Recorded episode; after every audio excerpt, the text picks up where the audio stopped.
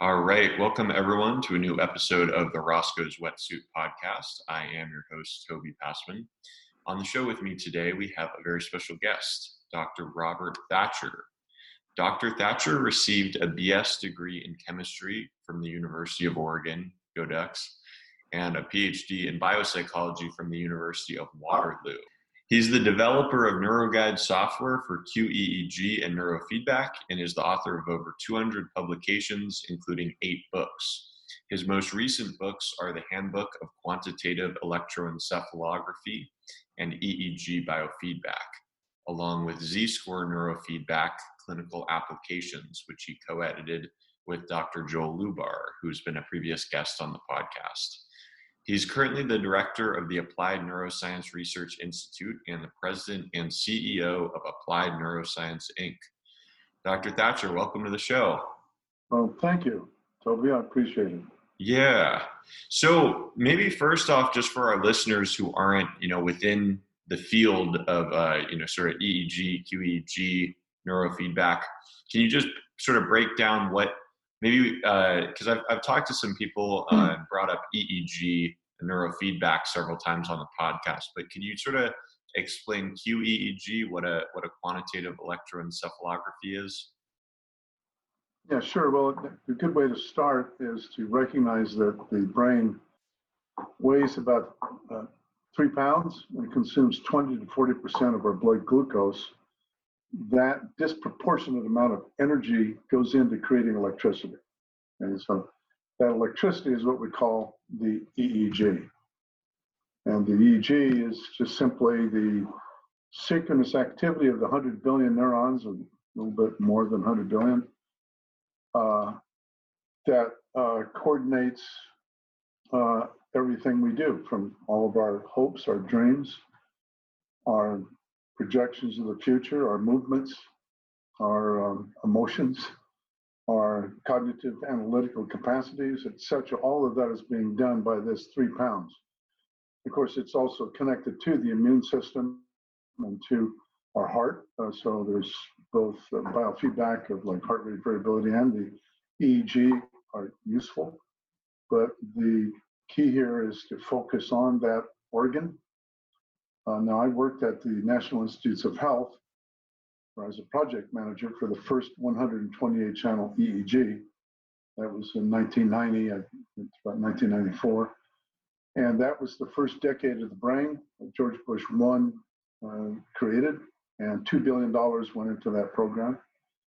Uh, and that uh, time, we we got together as a group of us. I was also involved in uh, co-registration of EEG and MEG, that's magnetic, magnetic electroencephalography, with PET scans, SPECT scans, and structural MRI. This is before functional MRI came into being and also before diffusion tensor imaging, a few other imaging methods. And as in the course of, uh, well, first of all, we came up with a coordinate system, which is called the Talairach Atlas Coordinate System. We had a variety of discussions because we had to have a way to co-register these modalities. Uh, and that coordinate system is a way to scale different size brains and get, because there's landmarks in the brain you can identify, they're called the anterior posterior commissures. These are big fiber bundles. You draw a line between them, uh, and then you divide the brain up, essentially put it in a cube so it has an upper and lower hemisphere, left and right, and a coordinate of 0, comma 0 and near the hypothalamus. It's called the Descartes point. Uh, but then uh, now there's three-dimensional um, coordinates for all the parts of the brain. That's also in for all the voxels of the MRI, all the sources of the EEG, all the changes of blood flow in the PET scan, all co-registered with the same coordinate system. That became the standard in 1991. Uh, and uh, shortly, well, in 1991, we started to see that even though there's 100 billion neurons, there's a small set of clusters that get active synchronously in particular areas of the brain that have different functions. Like the occipital lobes involved in vision.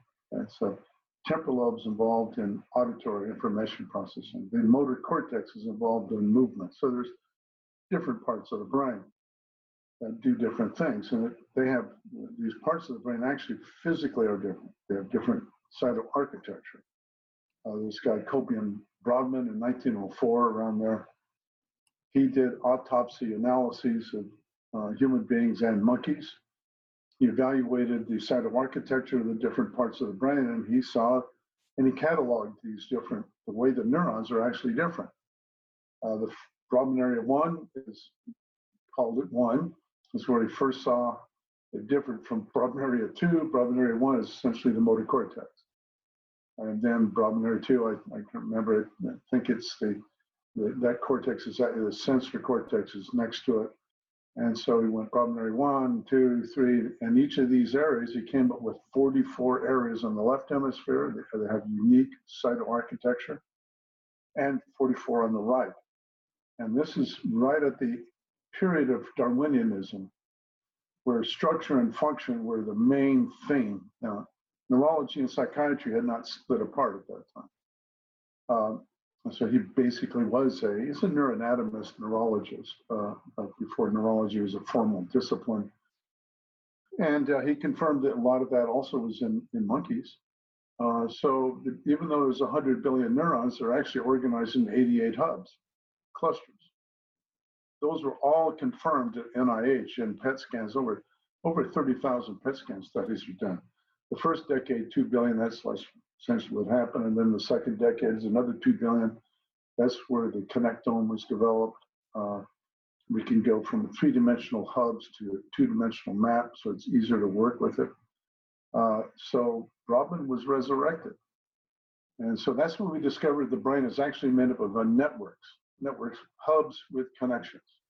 The second decade of the Human Brain Project went into the details of that connectivity, looking at different densities of connections. certain, like the the amygdala is a higher order part of the brain. It's connected to a lot of places.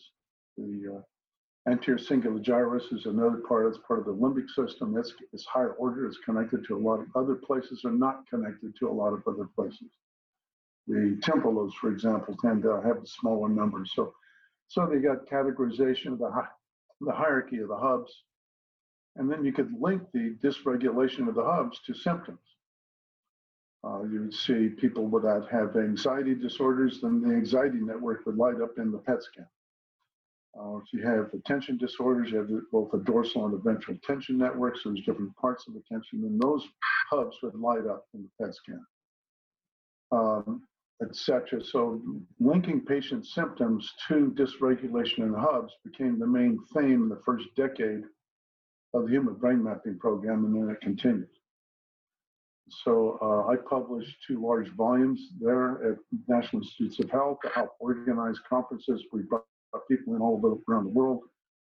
We were dealing with PET scans uh, and some later on functional MRI, SPECT scans, EEG and MEG, and we're able to show it, you know, co-registered everything. So that became the foundations. Now EEG has the advantage it's in milliseconds. Uh, PET scan takes 20 minutes. Functional MRI is 20, 30 seconds. So EEG and MEG are the only imaging methods that can really measure the time domain, how fast different parts of the brain talk to each other, what factors determine the delays between, let's say, the occipital lobe and the frontal lobes, or the parietal lobes and the frontal lobes, etc., uh, which basically is because everything is connected through the white matter is conduction velocity. So the, long, the greater the distance between any two hubs, then the greater the phase difference. So you can measure the time differences and the phase differences in EEG that correspond to the underlying physiology. Also, the rise time of synapses uh, and the synaptic delays, they contribute to the phase delays. So the phase delays became very, very important because it's linked to the underlying neuroanatomy. It allowed us to then correlate structural MRI with EEG. And, and, there's, and also now there's two categories of structural connectivity, there's functional connectivity and effective connectivity. There's three kinds of connectivity. Uh, the give you an analogy, the imagine a sports stadium and a um, parking lot and a street connecting the sports stadium to the parking lot. As cars come into the, they come into the parking lot, fill it up, in a little while, people start filling up the sports stadium. And then when people leave the sports stadium, a little while later, the cars depart from the parking lot. That's functional connectivity. It's a correlation. Coherence is a correlation. Looking at how uh, activity in one area changes, does it change in yet another area? How are they correlated? Cross correlations are, are an example of functional connectivity. Uh, various connectivity analyses like that are functional connectivity. Now, effective connectivity is where you, you measure, first of all, I want to emphasize structural connectivity is the street, the stadium, and the, uh, uh, the parking lot. And that's there whether people on Earth or not. Okay, it's, it's a physical structure. And it corresponds to the MRI. The MRI structural form is actually the same even when you die. You die, you're dead. You can measure the MRI shortly after death, and you can't see any change essentially the same. Now, with time, it will deteriorate because of deterioration of the protein lipid molecules. Uh, but uh, the EEG is totally different when you're dead. There is no EEG.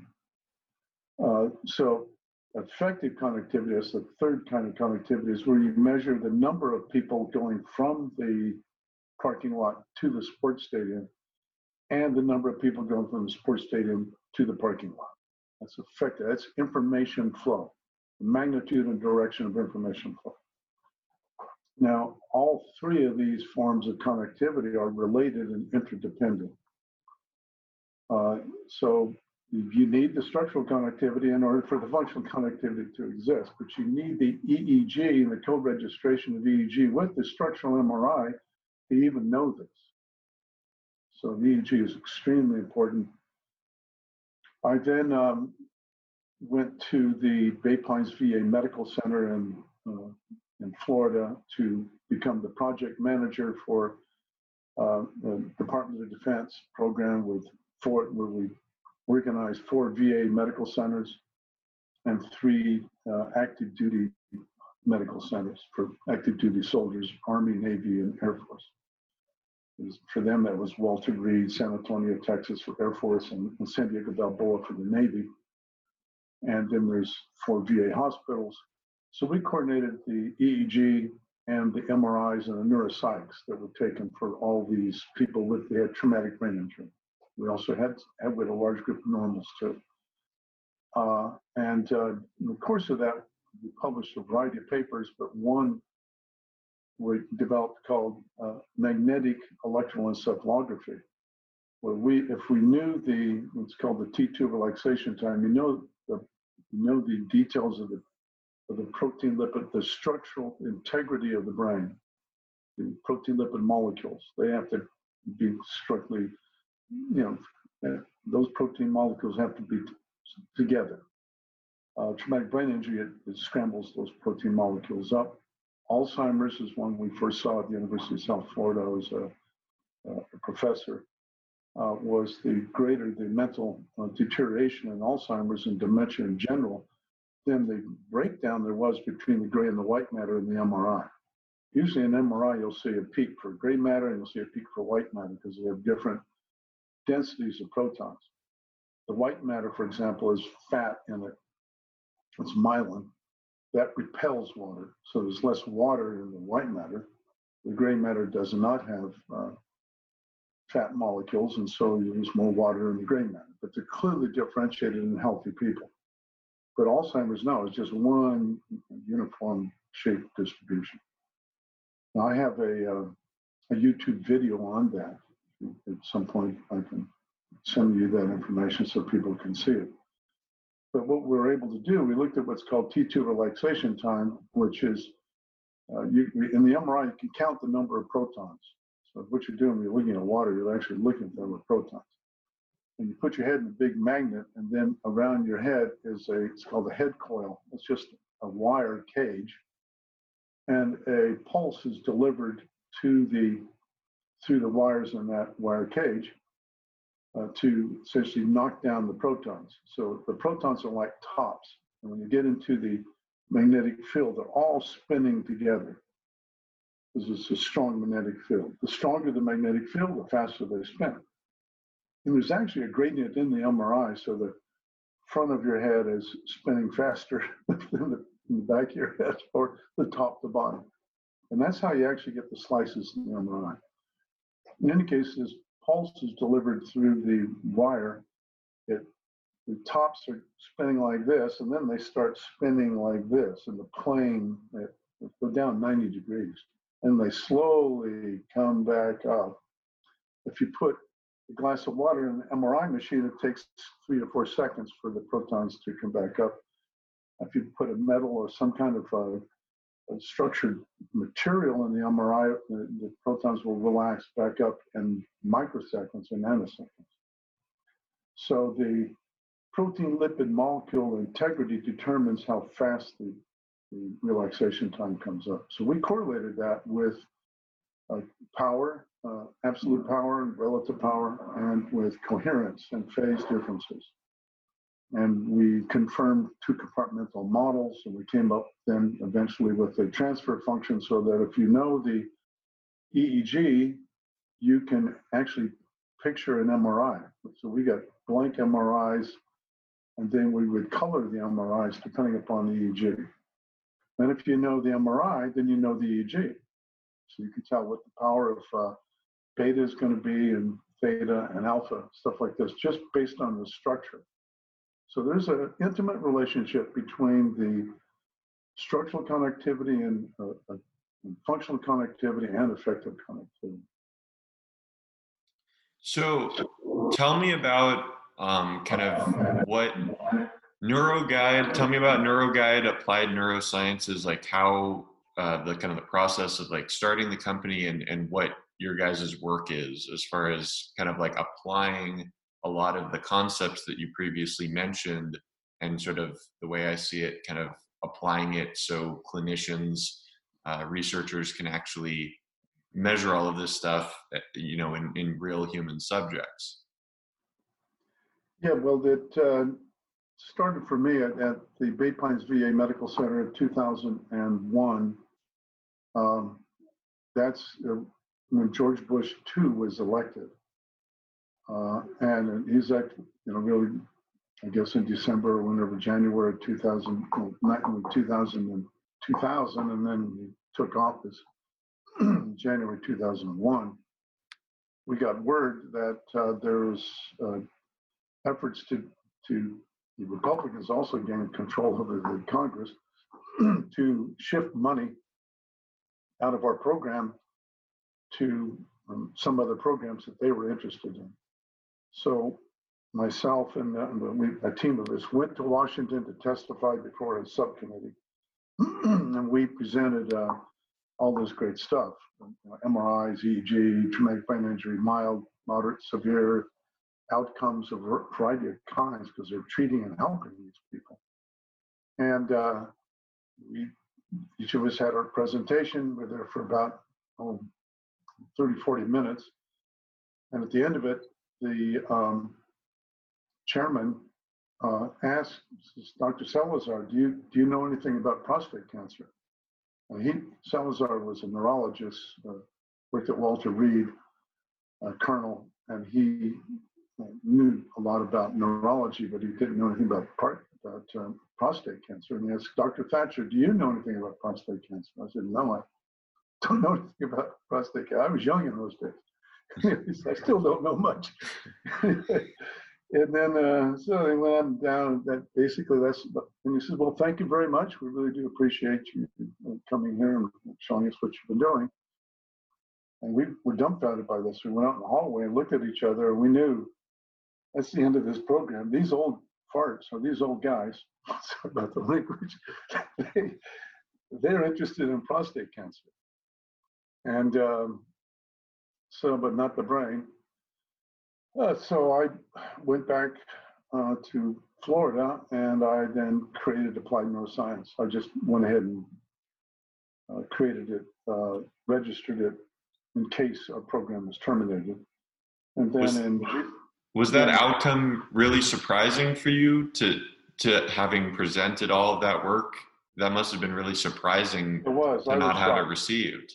I was shocked. I really was. I couldn't believe it because we were so proud of what we had done, and there's such a need to help people with traumatic brain injury.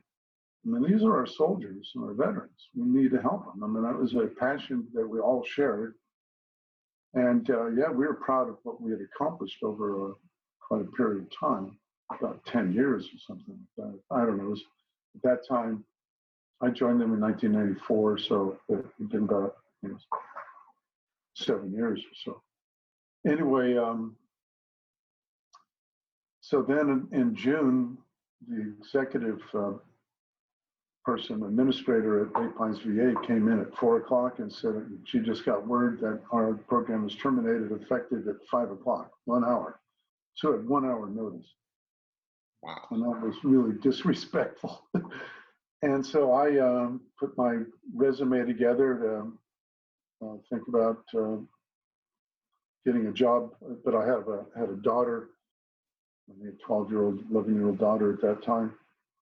And um, so I, I thought, well, we got a lot of, I had over 20,000 subjects in my database at that time. We had a lot of knowledge based upon the funding we did receive, and we, they didn't even care about our funding or anything. They just abandoned us.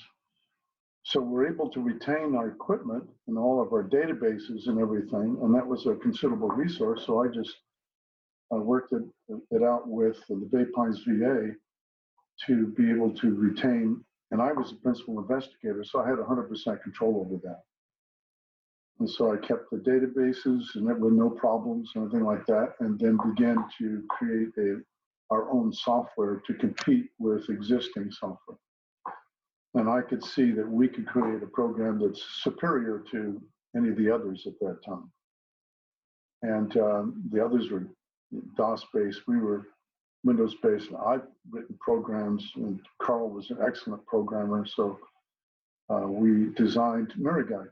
So NeuroGuide took us until 2002, more or less, somewhere in that range. We didn't make any money for a couple of years, but I activated my uh, 401ks and my retirement money, and I uh, supported Duane North and myself and Carl uh, until we could uh, get revenues coming in and uh, pay our bills, which we did about in 2002.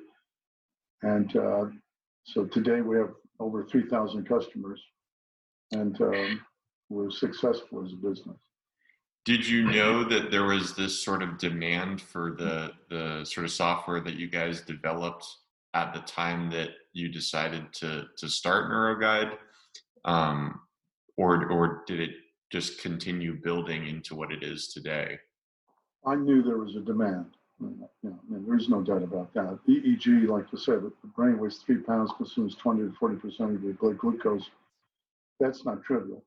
And the EEG is one of the best ways to measure that. The most inexpensive, innovative, non-invasive methods. It's just a matter of perfecting it and then really getting into the what we learned at National Institutes of Health about the brain is made up of hubs and networks. So we wanted to focus using three-dimensional imaging on these hubs and then measure how these different hubs talk to each other and how they're linked to patient symptoms. I relied upon the PET scans. Um, like uh, all of the networks in NeuroGuide are just PET scans and functional MRI and SPECT scans. It's not uh, EEG. It just happens that EEG co-registers uh, with these imaging modalities. At the time, there wasn't a lot of uh, three-dimensional EEG.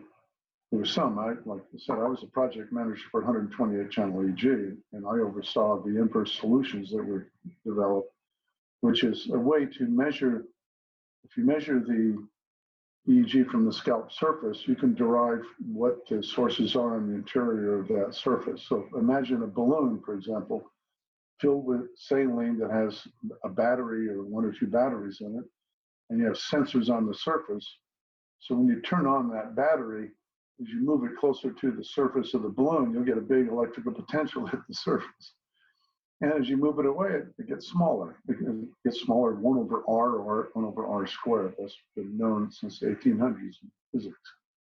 And that's called the forward solution that was developed uh, in the 1800s. Gauss, Poisson, Laplace. Uh, and then in 1864, Clerk Maxwell put it all together for electricity and magnetism. It became the laws of the universe, basically. So called the forward solution, fundamental to physics. Uh, but the inverse solution is where you don't know where the battery is. All you know is the uh, the potentials at the surface. And then you can use an inverse solution to figure out where the battery is and whether it's oriented, whether it's positive or negative, etc. All of that can be done by if you do the right constraints at the surface. That was discovered by von Helmholtz in 1870. So, and it's used in cardiology at the turn of the century. Uh, you have to have a, there's an infinite number of solutions, so you have to have uh, constraints uh, various kinds of constraints that all people test out. So at NIH, we were testing all these inverse solutions. We we had uh, epileptic patients with implanted electrodes, uh, and you could stimulate from the tip of the electrodes, record EEG at the surface, and you could verify the accuracy of these inverse solutions. Uh, we discovered that uh, there's no there's there's actually there's two kinds of inverse solutions. One is called the discrete. That's where you take 128 channels if you want and just get three dipoles. That's for epilepsy. It turns out you don't need 128 channels. You can do pretty well with 32, and you do get an improvement up to 64 with that uh, method. The other method is called the discrete method. That's where you have uh, you have a dipole on all the gray matter voxels. Uh, Roberto Pascual-Marqui used this in 1994. And he used 2,394 voxels. So, so you have 200, 2,394 little three-dimensional vectors like this. You've got a resultant vector that comes out from the X, Y, and Z. And you can put that in the matrix and you can solve it. It's just linear algebra. Uh, you can solve it and you can figure out what the currents are, which the, which resultant vector of x, y, and z is largest and which voxels to account for the electrical potential at the scalp surface. And that's the dis distributed method. There's many different kinds of distributed methods. LORETA is only one. Uh, I have a book called Handbook of Quantitative EEG and EEG Biofeedback. I review that and I have a table showing all the different methods. Um, LORETA had, some, had some advantages over others, but the others were pretty good. Uh, now, uh, the problem was that everybody used uh, it's called a, a, a, lead field. It's essentially it's a, a, to, in, in, order to solve the inverse solution, you have to guess about what's conductivity inside the balloon, how much kind of resistance or conductivity changes there with the skull, the scalp, the ventricles, the white matter, gray matter, if you can. The more information you have there, the better you can, the more accurate your inverse solution. The problem is people use the spherical head model. So it's a, basically get a sphere and you shrink it around the head. and, uh, and that works pretty good for the crown, the crest up here. Uh, but for the temporal lobes, it doesn't work very well as two or three centimeter error because the brain is actually shaped like a loaf of bread. It's flat on the bottom and it's elongated. It's not spherical. And so at NIH, uh, we used also what's called the boundary element method uh, and the finite element method. Uh, the boundary element method, when you, when you sit down in a computer and you actually click on the boundaries of the MRI, it's the real shape of the brain, the realistic head model is called. It's not a, some abstract sphere. Now, when you use that, you suddenly have this improved accuracy and uh, the inverse solution. The problem in those days was that it, we have to send the data out to a supercomputer, and it takes like a day or two to come back with the solutions. And so the spherical head model was very useful. But uh, the boundary element method actually is much faster. So we, uh, so we, the finite element just takes too long. So we use the boundary element method. And so that's what we use today. We use the boundary element method which improves the accuracy. And also, uh, Ernesto Soler, who's one of our employees, in uh, 2007, uh, he developed what's called swLORETA. So LORETA is called low resolution electromagnetic tomography. And its resolution, uh, even with 128 channels, you can get you can't you can't get less than one centimeter. Very difficult. There's a few examples, but they're very rare. Um, and also, it turns out that these Brodmann areas are larger than one centimeter, so you don't need less than one centimeter. They're two, three centimeters. It's large collections. You got a 100 billion neurons, and at any given instant of time, there'll be a, a billion here in one Brodmann area, and 5 billion in another one, and another 5 billion over here, and 2 billion there that they get synchronized for 200 milliseconds. 200 milliseconds. That's how the brain does that. It has a shout out so who's available. It synchronizes what resource there is in these hubs. They mediate a given function, releases those uh, several billions of neurons, and then has another shout out who's available. And it just keeps doing this called a phase shift. There's a shout out and the phase lock locks them in to mediate a function for 200 milliseconds. If they get locked in too long, now that autistic children have this problem. There's not enough resource the next moment of time. Or if you don't have a big enough shout out, if you get a big shout out, uh, then uh, the larger the phase shift duration, the more the longer the shout out, then the higher the IQ. So we published that. So it has real functional meaning. So the resolution of the distributed solution always is less important than the uh, just general accuracy for the center of these the boxes.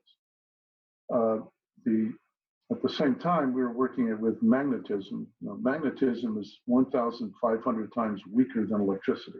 So you have to have a $2 million shielded cage and um, a 15 ton cage. At NIH, we would have the train schedule on the side of the shielded room is when the train would go by a, a, a mile away, it would create so much artifact that you couldn't measure magnetism. So that's the problem with magnetism. It's very expensive, it's very weak, very important. It's, uh, it's different. It's at right angles to the electrical field that Maxwell discovered.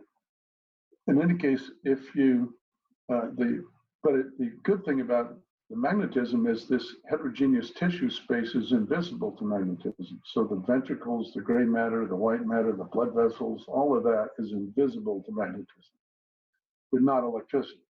Electricity is like a resistor in a circuit. It, it, blocks it, it distorts the flow of electricity.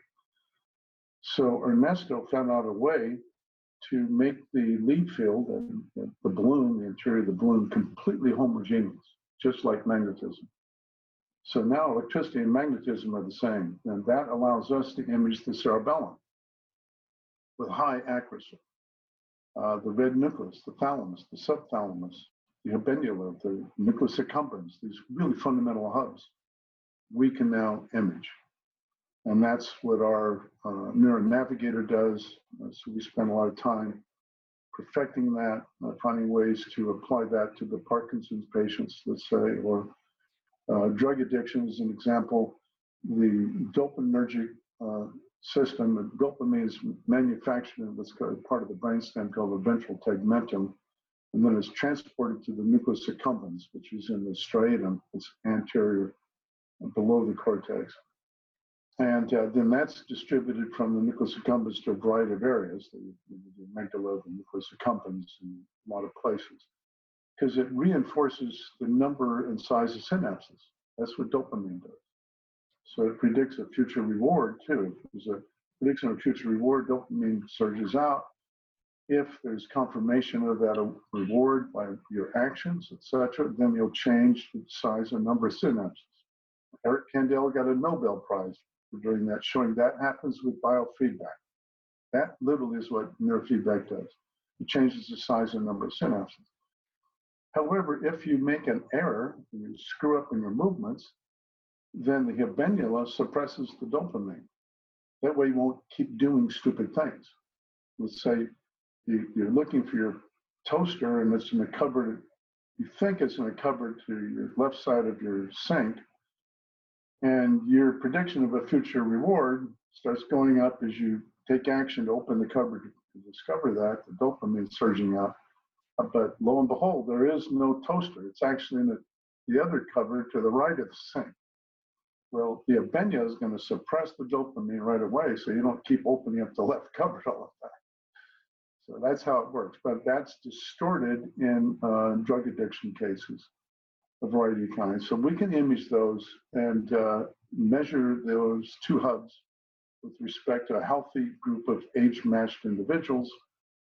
And we can see you know, if there's dysregulation there and begin to do neurofeedback directly on the nucleus and the, the habenula to try to restore the stability and efficiency of those hubs. That's just one example. But having the knowledge of the brain, being able to image it structurally, functional with functional connectivity, effective connectivity, and link that to the symptoms, now you can target the parts of the organ that are not working right. That's one of the amazing things about uh, the field of biofeedback. People uh, don't really understand the organ that they're working with, I mean, uh, or even the neurology and psychiatry. Uh, the brain is a little bit of a orphan between these two competing disciplines. Uh, but in cardiology, for example, uh, the cardiologist knows the heart. I mean, they, they know if the left ventricle or right auricle or the va- mitral valve or some other valve isn't working right or the conduction velocities and this uh, fibrillation, etc. They know with this, and now they start working with those parts of the heart to make sure that it works right. Uh, but not the brain. Uh, when it comes down to you put one electrode up here, you really, the whole brain is being measured. You're not getting at the hubs in the networks. You actually have to do three dimensional imaging of the brain uh, and then target those hubs known to be linked to the symptoms. So tell me about the the report that that NeuroGuide um, at least from what I've seen, you know, it gives you it gives you a lot of information. There, there's information regarding like the the Z scores, um, sort of the standardized scores, raw data, power. I mean, there, there's so much information. Um, how do you go about like? Do you have a process like as far as looking at one thing first and then moving on to the next thing, or does it vary case by case? Like, I, I just wanted to hear your process and sort of going through all of this, all of this different data. Yeah, our, the process is the same that's actually used in cardiology and a lot of medicine. You start with the patient's symptoms. Uh, it, it could be tachycardia, uh, it could be um, dizziness, and uh, you may be able to find that uh, one of the valves is leaking, etc. But you really want to work with the symptoms.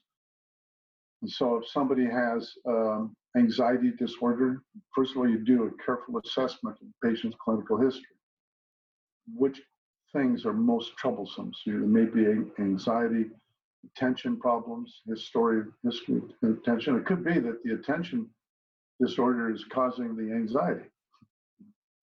Uh, at the soldiers at uh, Fort Campbell, they, they back from Afghanistan, they have PTSD. So you evaluate the PTSD somebody in an automobile accident, they've got the characteristics of uh, traumatic brain injury. Now you look at the networks known to be affected by traumatic brain injury. So you start with the symptoms, and let's say it's PTSD as example. Well, we know that PTSD is related to the amygdala bilateral. That's in PET scans, functional MRI, and anatomical studies. The, the anterior cingulate gyrus the frontal lobes are supposed to regulate the amygdala, and the insula uh, is uh, regulating the autonomic nervous system uh, in coordination through the limbic uh, manifold. Uh, and it's affected also by PTSD. So we look at those known hubs known to be related to PTSD. We say, aha, the amygdala is five standard deviations outside of normal. Cingulate gyrus is all right. You know, it's one standard deviation.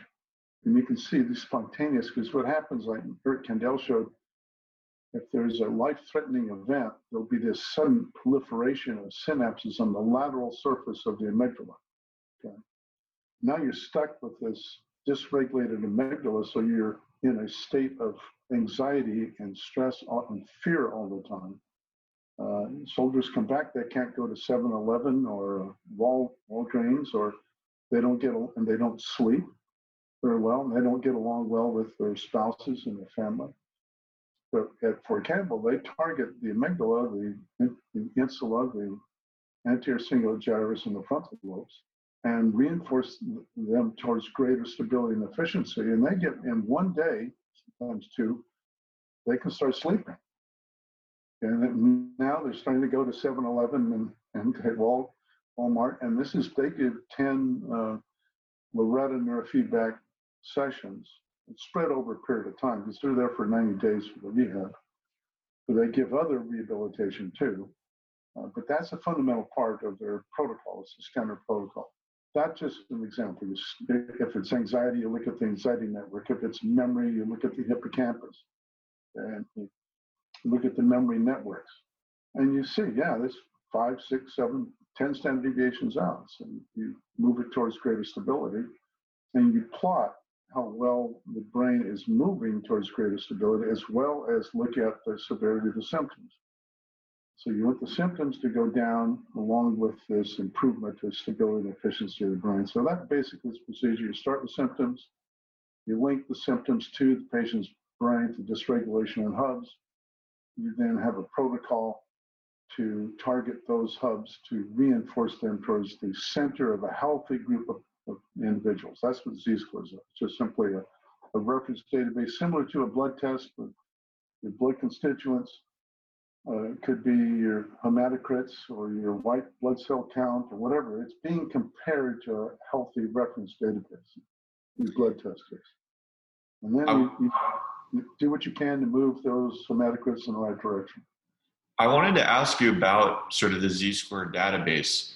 Do you do you see a need, or, or do you think it would be helpful to to ever sort of get a database of say like like peak performers, people with exceptional brains, um, and then be able to sort of train people towards that rather than kind of the the standardized, just like average brain, or like do you see it differently than that?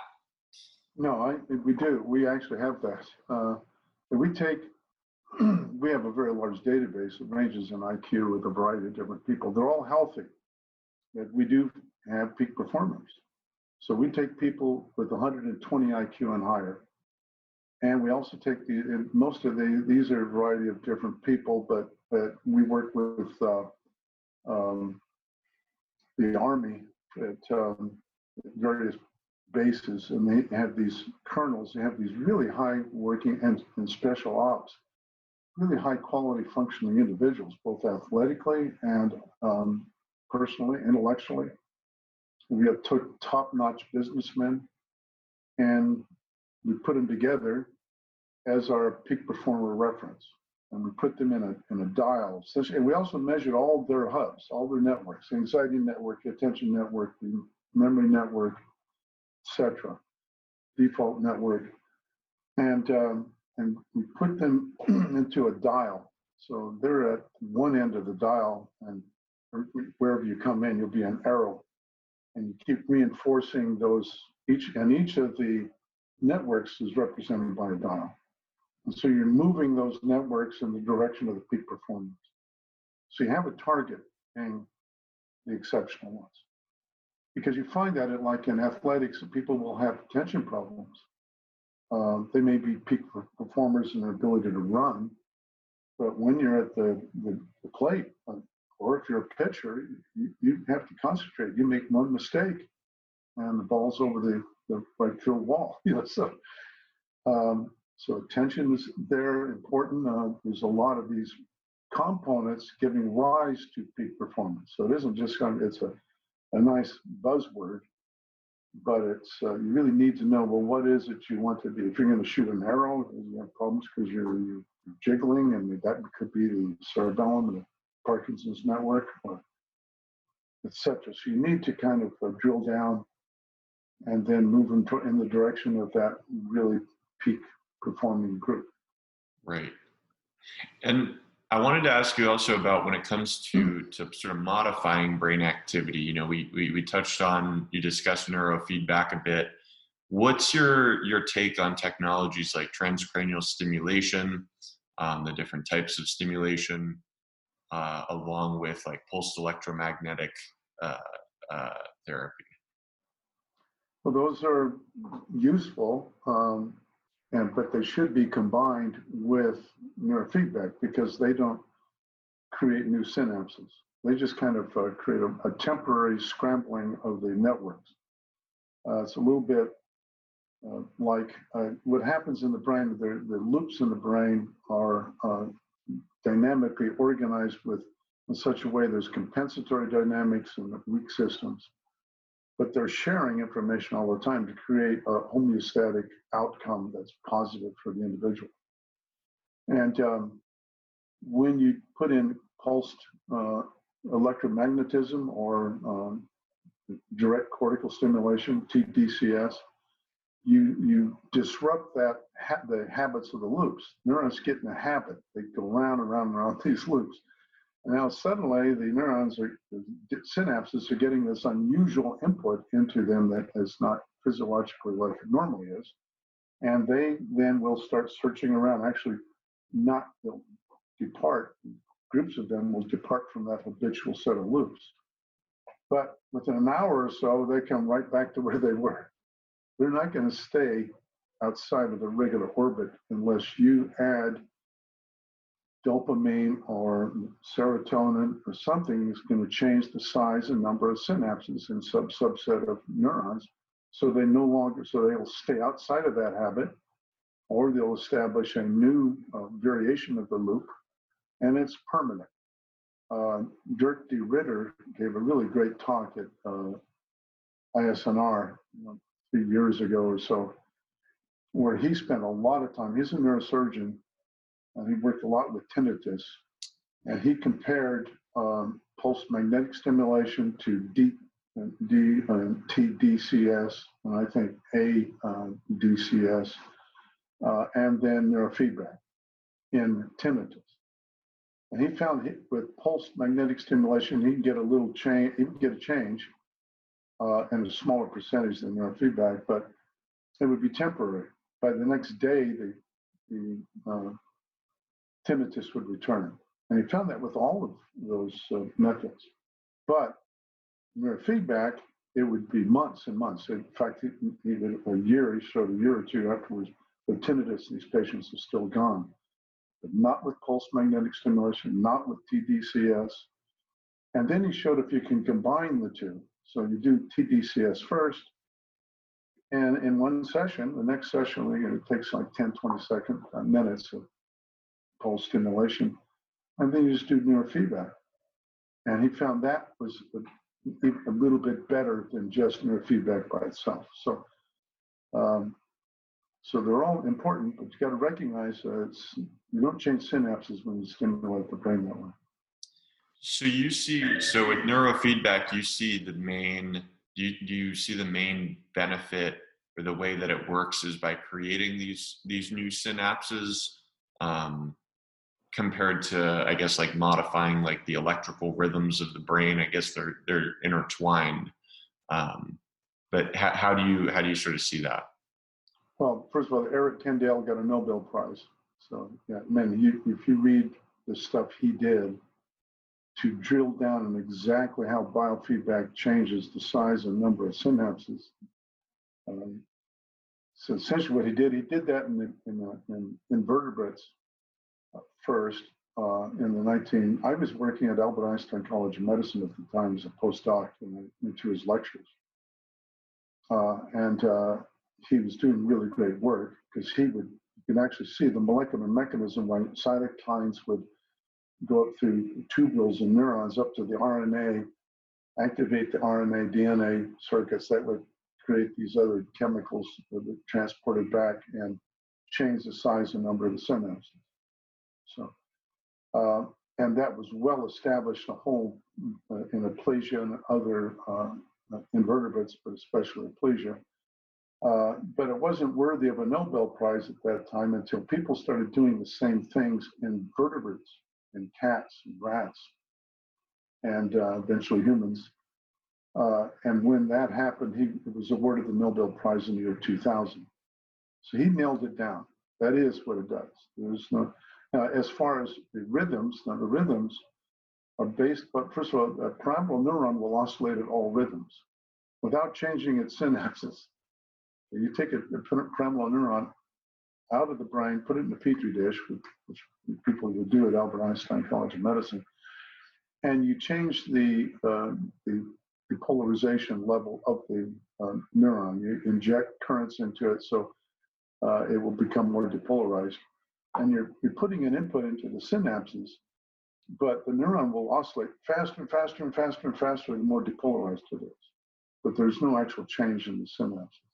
So the excitability of uh, different circuits will determine what their frequencies are. But the frequency is much less important than the location. So since all locations are going to oscillate at all frequencies, uh, there, if you look at one location, let's say it's the hippocampus with somebody who has memory problems, well, that may be uh, dysregulated in a variety of frequencies not just one. You can't attribute it to a frequency. It's the location.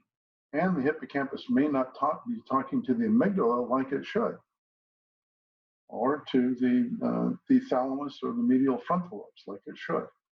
Uh, so you, the connectivity is what the problem is between these two locations.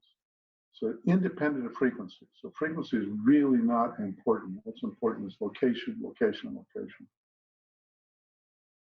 So my question for you, um, I, I, how how does someone go about? I mean, it seems like this is such uh, sort of a, a, specialized sort of. You need so much understanding of of all of these different sort of metrics of of measuring, you know, the brain.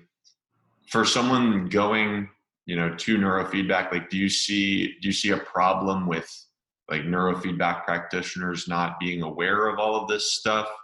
uh, and potentially being able like to actually get, like do you think neurofeedback at times can actually make the brain worse or or is that not how you perceive it well there's one person corey hammond that claims that there may be but it made people worse and there's but most of what he talks about is anecdotal i was hired by um, united healthcare as a uh, consultant uh, and they uh, did, and, and, FDA did too. They, they did a 10, 20 year survey of the literature of biofeedback looking for adverse effects. For them, an adverse effect is something that's really serious. It's not, you get somebody that's got some kind of problem comes in, and after um, biofeedback, they say they have a headache. So that's, it, it, and then they're fine in an hour or two or for a day that's not to NIA, to FDA or to United Healthcare a serious adverse effect for them is where people lose limbs and they die. They, they have serious impediments and all kinds of things. I mean, throughout medicine, you see that. That's really what they're concerned with. Anyway, so uh, United Healthcare, uh, forgot that they, they, they did a, a vast survey. They had this whole, whole system looking for adverse effects and they failed to find any adverse effects. The only thing they found was Corey Hammond's paper, and they said, well, that's so anecdotal, it, it's just opinion. Apparently, it's opinion. Doesn't mean anything, and if there's just one paper out of thousands, and, they can't find anything, they concluded there are no sufficient adverse effects. The FDA did too, okay, and as a consequence, I think it was around 2009, FDA said you no longer have to register, have a 510K to do neurofeedback because they failed to find any adverse effects. And the real question is why? You think there would be adverse effects? That's what they asked me. Says, Dr. Thatcher, why do you think there aren't any adverse effects? You're changing the brain. You got a Nobel Prize for Larry Kandel. What's going on here? My hypothesis is that essentially there's compensatory systems and there's weak systems. Okay, they're both operating together. But the compensatory systems and the overall the overall dynamic between these hubs is homeostasis. It's to maintain efficient communication and stability in the dynamics in order to have a positive outcome, which is wired into our brains to be able to perceive a color is blue when it is blue, and to be able to take action when uh, a mountain lion jumps through your window. So all of that's got to be done, and uh, but it does it with the help of others, so to speak. So, and your frontal lobes are going to help with the visual cortex a bit. I mean, there's that sharing that's going on all the time. So the compensatory dynamics are very resistant to change, essentially is what it is. It's the weak ones that will change. And, the, and so if you can target the weak ones, and this is common in neurology, this, what you do, like a, you do the cerebellar tests, etc., like left and right. They look for the weak uh, thing. You're doing your left and right hands, and they got all these tests. You look for the weak aspect of the cerebellar circuits, and then you treat that weak system. It's the same kind of idea. And you won't know if it's weak unless you look at the comparison to Z scores, because a lot of the compensatory systems are actually just healthy. They stay within one standard deviation. Uh, some of them will be out two or three standard deviations, but if it's a network like an, somebody has an anxiety problem, you look at the anxiety network. You're not going to be looking at the cerebellar network. You're going to be looking at the anxiety network. So right away, you're you're limiting your the universe of things you're going to look at because it's linked to the symptoms. And then you'll see the hubs in there are deviant. Some of them, not all of them, are deviant from normal. You you target all of them to move the direction of z equals zero in the center and you'll find the weak ones will, will just start moving, and then the uh, the uh, compensatory ones will move too towards greater stability. So all of them move in the direction of stability without adverse effects, uh, and by and it's not difficult. You just really all you've got to know is the symptoms, and then you click. You just anxiety. Okay, you click the anxiety network, and then you click go, and you start doing your feedback on the anxiety number it's a memory problem. You say memory, go. Now you're doing the memory network. So it's, uh, we teach people to do this. It's quite easy to do. The hard part is getting electrodes on and getting good recordings and making sure you don't have any artifact and you got you got recording hygiene. So you really that's a mechanical thing. You got to be able to recognize what's healthy EEG and what's you know what's not artifact. You don't have to worry about categorizing different kinds of artifact. And I have a was board certified in conventional EEG, and like half the exam is trying to distinguish an eye blink from a, an eye movement, from a tongue movement versus a head movement. And you really don't care because you want to recognize the EEG because it's uh, much weaker. It's microvolts, whereas artifact is millivolts. So, so you just want to see what's healthy EEG. So you got to train people to do that. And then the other great thing about EEG is it's highly reproducible because in the resting state, it's being produced by all these loops. These are hardwired loops. And so if you take, and the literature shows this, if you do a search in the National Library of Medicine on uh, EEG and um, reliability, or EEG and t- test, test, test reliability, you'll find over 5,000 publications. Almost all of them show 0.9 and higher if it's artifact free. If you take 20 seconds of EEG, it's about and then another 20 seconds of EEG. The first 20 seconds will predict the second 20 seconds at 0.85. 40 seconds will predict another 40 seconds somewhere in the record at 0.9. And 60 seconds is 0.95.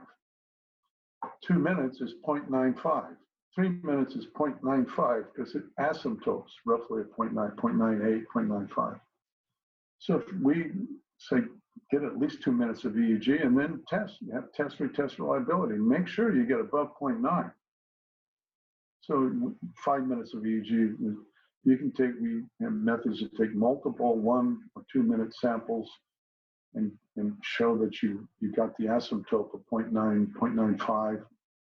And that's your, and then show you get the same clinical interpretations no matter what you select, as long as, you know, it's not artifact um, then you'll get the same. So, and you can do all that in one or two minutes, uh, but you need to go through that step to make sure you get good quality data. Otherwise, you're wasting the patient's time, your time. Uh, there's no reason not to do that.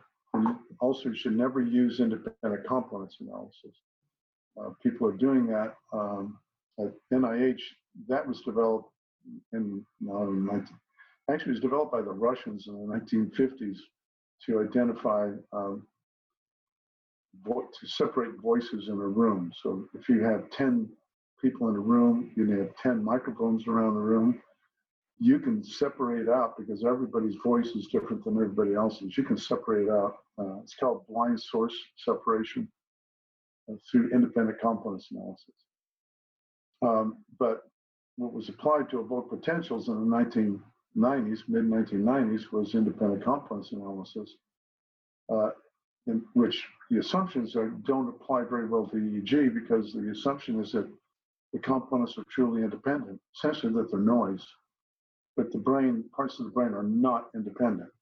Every part of the brain is talking to every other part of the brain. It's just simply the way it's wired.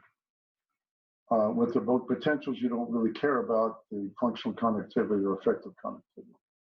Uh, so they thought maybe this is a way to get rid of artifact.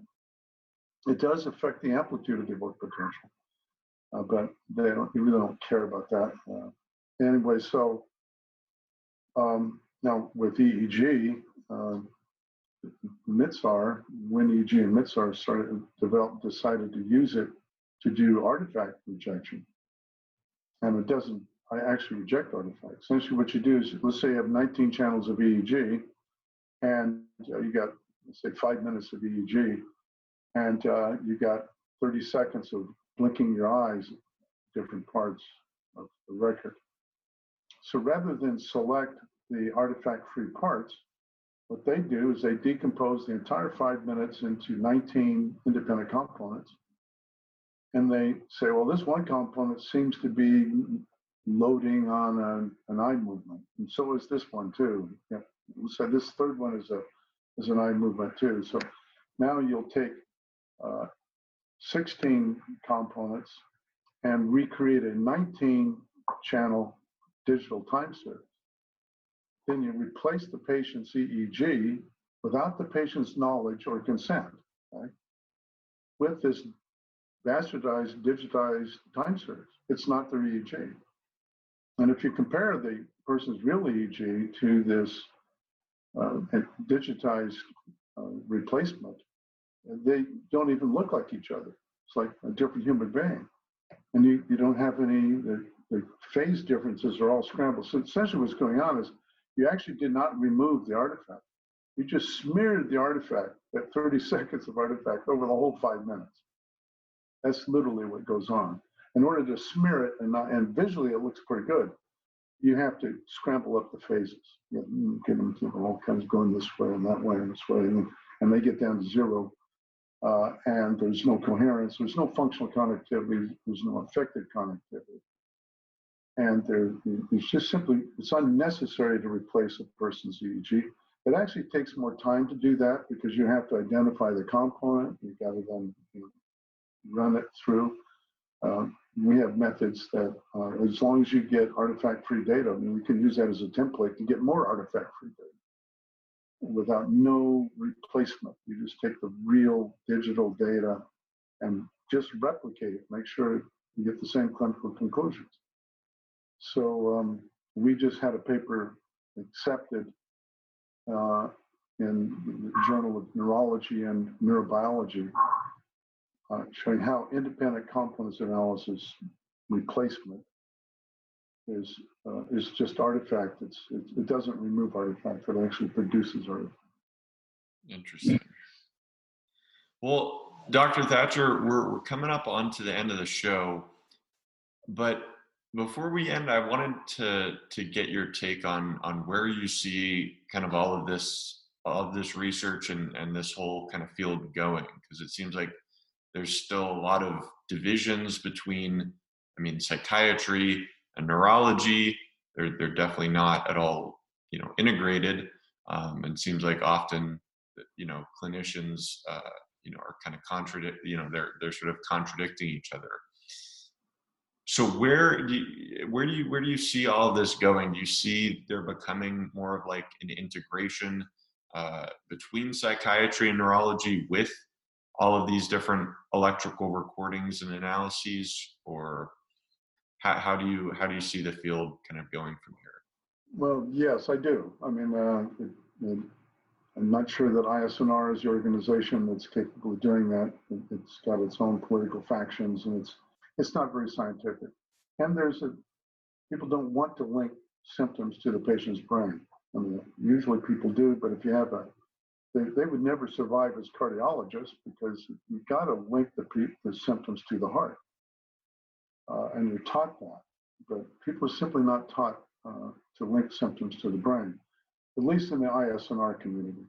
But there's a Society for Human Brain Mapping and Therapeutics.